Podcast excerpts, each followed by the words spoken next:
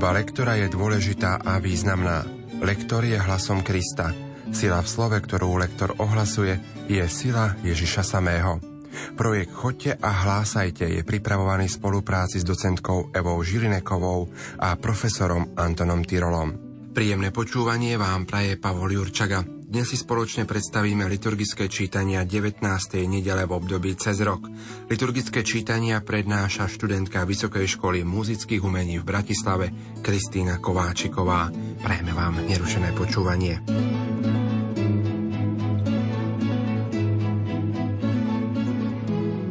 Starozákonné texty o prorokovi Eliášovi patria medzi oblúbené, pretože sú poznačené ľudovými tradíciami a veľkým duchovným bohatstvom. Dnešné prvé čítanie ukazuje Eliáša, ktorý musel utiecť pred hnevom kráľovnej Jezabel. Ušiel na vrch Horeb, čo je iný názov pre vrch Sinaj, a tam sa mu zjavil pán. Pre Eliáša to znamenalo zásadné posilnenie v plnení jeho nelahkého poslania. Našiel pána v tichu a v modlitbe. Čítanie z prvej knihy kráľov Keď prišiel Eliáš k Božiemu vrchu Horeb, nocoval v jaskyni. Tu ho oslovil pán a povedal mu Výjdi von a postav sa na vrchu pred pána. Práve prechádzal pán. Dul silný výchor, ktorý trhá vrchy a láme skaly pred pánom ale pán nebol vo výchre. Po výchre nastalo zemetrasenie. Ale pán nebol v zemetrasení. Po zemetrasení šľahal oheň. Ale pán nebol v ohni. A po ohni nasledoval šum jemného vánku.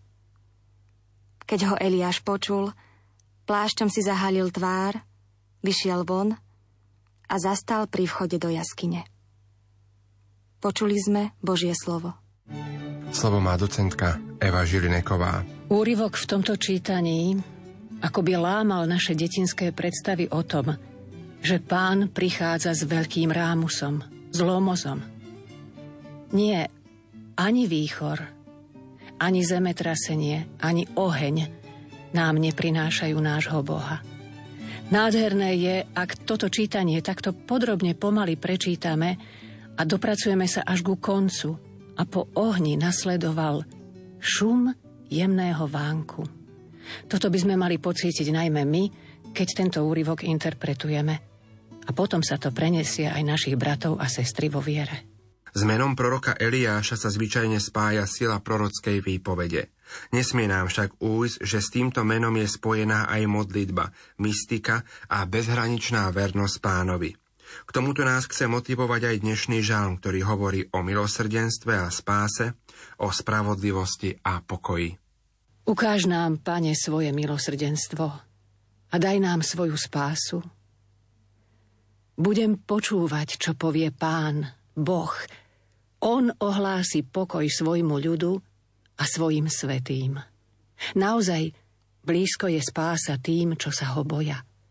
A jeho sláva bude prebývať v našej krajine. Milosrdenstvo a vernosť sa stretnú navzájom. Spravodlivosť a pokoj sa poboskajú.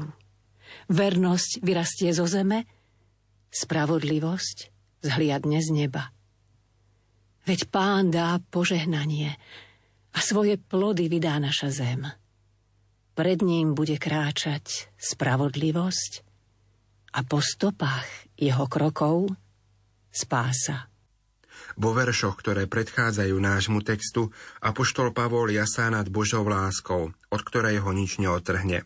V tomto radostnom rozpoložení si však Pavol i hneď spomína na svoj národ a píše, že prežíva veľký žial a neprestajnú bolesť nad tým, že jeho národ, z ktorého pochádzal, neprijal Krista za spasiteľa. Zračí sa tu jednak Pavlovo ušlachtilé vlastenectvo a jednak misijný duch, ktorom osobitne vynikal. Čítanie z listu svätého Apoštola Pavla Rímanom Bratia, hovorím pravdu v Kristovi, neklamem. Aj moje svedomie mi v duchu svetom dosvedčuje, že mám v srdci veľký žiaľ a neprestajnú bolesť. Radšej by som bol ja zavrhnutý od Krista, namiesto svojich bratov, mojich príbuzných podľa tela. Oni sú Izraeliti. Majú adoptívne synovstvo, slávu, zmluvy, zákonodarstvo, bohoslužbu, prisľúbenia. Ich sú pravcovia a z nich podľa tela pochádza Kristus. On je nad všetkým Boh. Zvelebený na veky. Amen. Počuli sme Božie slovo. Slovo má docentka Eva Žilineková. Bolo by úžasné, keby aj naše svedomie v duchu svetom dosvedčovalo, že nám veľmi záleží na našich bratoch, na našich sestrách. Tu apoštol Pavol nehovorí o sebe, hovorí o tých, ktorých mu je ľúto, ktorým sa niečo nedostáva, lebo možno nechcú, aby sa im to dostávalo. Skúsme sa zamyslieť aj my nad týmto úrivkom a poďme v intenciách svätého Apoštola Pavla. Zázrak pána Ježiša, o ktorom hovorí dnešné evanielium, je často predmetom tvrdení, že nie je historický, ale že jeho zápis vznikol ako konkretizácia starozákonných typov. Ak však berieme aj ostatné Ježišové zázraky ako reálne nástroje dokazovania starozákonných predobrazov, potom aj tento zázrak je dôkazom Ježišovho božstva a naplnením toho, čo sa spomína na prvých stránkach knihy Genesis. Duch Boží sa vznášal nad vodami. Čítanie zo svätého Evanielia podľa Matúša. Len čo Ježiš nasítil zástupy, rozkázal učeníkom, aby nastúpili na loďku a išli pred ním na druhý breh, kým on rozpustí zástupy. Keď rozpustil zástupy, vystúpil sám na vrch modliť sa. Zvečerilo sa a on tam bol sám. Loďka bola už mnoho stadií od zeme a zmietali ňou vlny, lebo vietor dul proti ním. Nad ránom sa, kráčajúc po mori, blížil k ním Ježiš – keď ho učeníci videli kráčať po mori, vzrušení vraveli má toha a od strachu vykríkli. Ale Ježiš sa im hneď prihovoril. Vschopte sa, to som ja, nebojte sa. Peter mu povedal, pane, ak si to ty, rozkáž, aby som prišiel k tebe po vode. On povedal, poď. Peter vystúpil z loďky, Vykročil po vode a šiel k Ježišovi.